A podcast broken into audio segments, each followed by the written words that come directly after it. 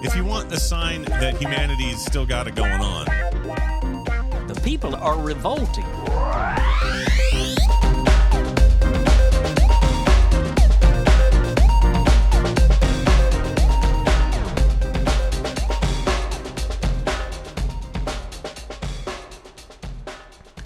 Welcome to People Are Revolting, a daily dose of disobedience.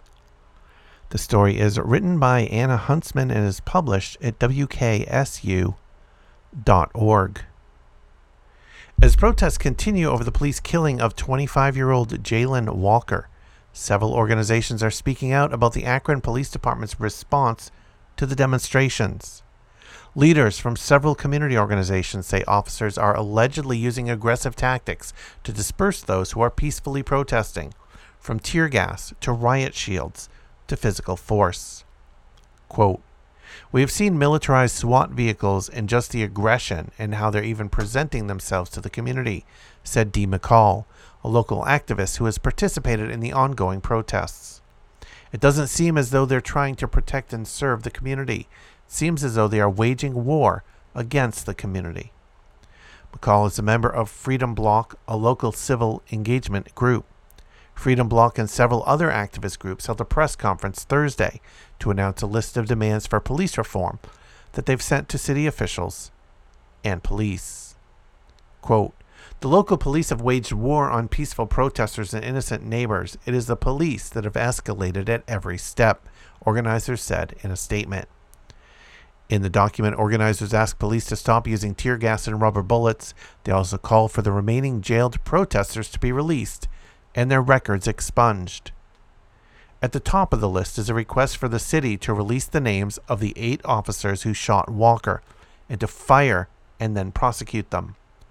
Other demands include ending police chases, traffic stops for traffic violations, and curfews.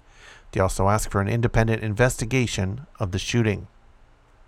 Reverend Ray Green, Jr., Freedom Bloc's executive director, said the document is in response to local U.S. Department of Justice officials that have asked his organization to negotiate protest rules with police. The department told NPR that members of the Community Relations Service, who work with community stakeholders to reduce racial tensions and support protests, have been on the ground in Akron. "Our response to that is that we've already negotiated how we will act based off the Constitution. The Constitution gives us a legal right to nonviolent civil disobedience, and police have disrespected the Constitution," Green said. Over the weekend, Akron police arrested 49 protesters. Of those, 30 people were released on signature bonds, Dee McCall said at the press conference. Freedom Bloc and Serve the People Akron raised more than $3,000 to bail out 13 others, McCall added. Talmadge resident J. Bowden was released Tuesday on signature bond. Bowden said he had been protesting peacefully Sunday night and was arrested while attempting to walk back to his car. "And that's when they started tackling people.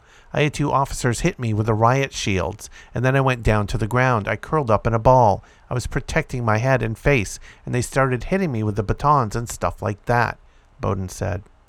Bowden has diabetes and said police did not provide him insulin for an extended period of time while he was in the Summit County Jail, despite him asking multiple times. Summit County officials did not respond to IdeaStream Public Media's request for comment about the situation. Bowden missed his son's first birthday due to his arrest, he said. "I don't regret anything because it was all for a good cause. However, missing my son's first birthday is the only thing I do regret," he said. "I ended up spending the day in jail instead." City officials did not respond to IdeaStream Public Media's request for comment. However, Mayor Dan Horrigan previously said in a statement that only violent protesters were arrested and the majority are peaceful. The activists at the press conference invited the mayor and other city officials to meet with them for a dialogue, but so far they said they have not gotten a response. Freedom Bloc had also planned a rally ahead of Monday's city council meeting to share their demands with council members, but council announced Thursday the meeting will be held virtually due to safety concerns. A spokeswoman for city council told IdeaStream Public Media their municipal office has received bomb threats. Freedom Bloc will still be at council in person despite the remote meeting, Green said. "They do not want to face the people they represent. This is a leadership that only cares about rich people and only cares about themselves. And this is despicable that we can't have a public meeting with the public officials we elected. They refuse to look us in the eye. This is sickening, Green said. And another story on the topic, this one by Vladimir Garcia, published at PGH City Paper. Jayland Walker, a 25-year-old unarmed black man, was shot by police officers more than 60 times on June 27, 2022, in Akron, Ohio, sparking protests across the country, including the city of Pittsburgh. On July 8, two local activists, the black activist groups, the Black Liberation Autonomous Collective, and the Black Anarchist Community Council of Pittsburgh, organized a march in downtown Pittsburgh to demand justice for Walker's death and others who have died due to police brutality. The crowd of about 100 people gathered at the City County Building and marched through the streets of downtown, where the crowd stopped in front of the Allegheny County Jail and the Pittsburgh Municipal Court, with several speakers referencing allegations of poor conditions in the jail and racial discrimination within the municipal court. The group throughout the march exclaimed the names of several who have died at the hands of police, including Jim Rogers, a 54-year-old black man who died in Pittsburgh's Bloomfield neighborhood on October 14, 2021.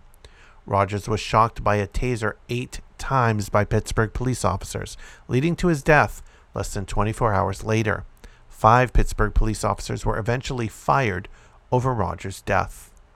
Speakers in the crowd also expressed anger towards local public officials, including Pittsburgh Mayor Ed Gainey, chanting "Ed Gainey, enemy of the people," several times through the march. The crowd also expressed anger towards Allegheny County Executive Rich Fitzgerald for what they say is his lack of action with police brutality. The march ended back at the City County Building, with organizers once again emphasizing that without justice, there would be no peace. If you want to check out back episodes of People Are Revolting, just go to peoplearerevolting.com. You can also follow on Twitter at People Revolting. Keep revolting, and thanks for listening.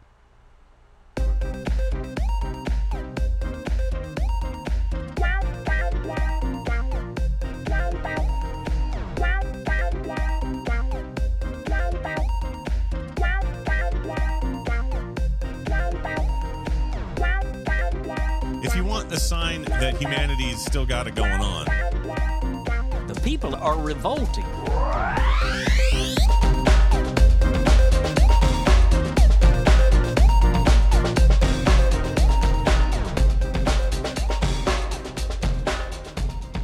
I think you just nailed it.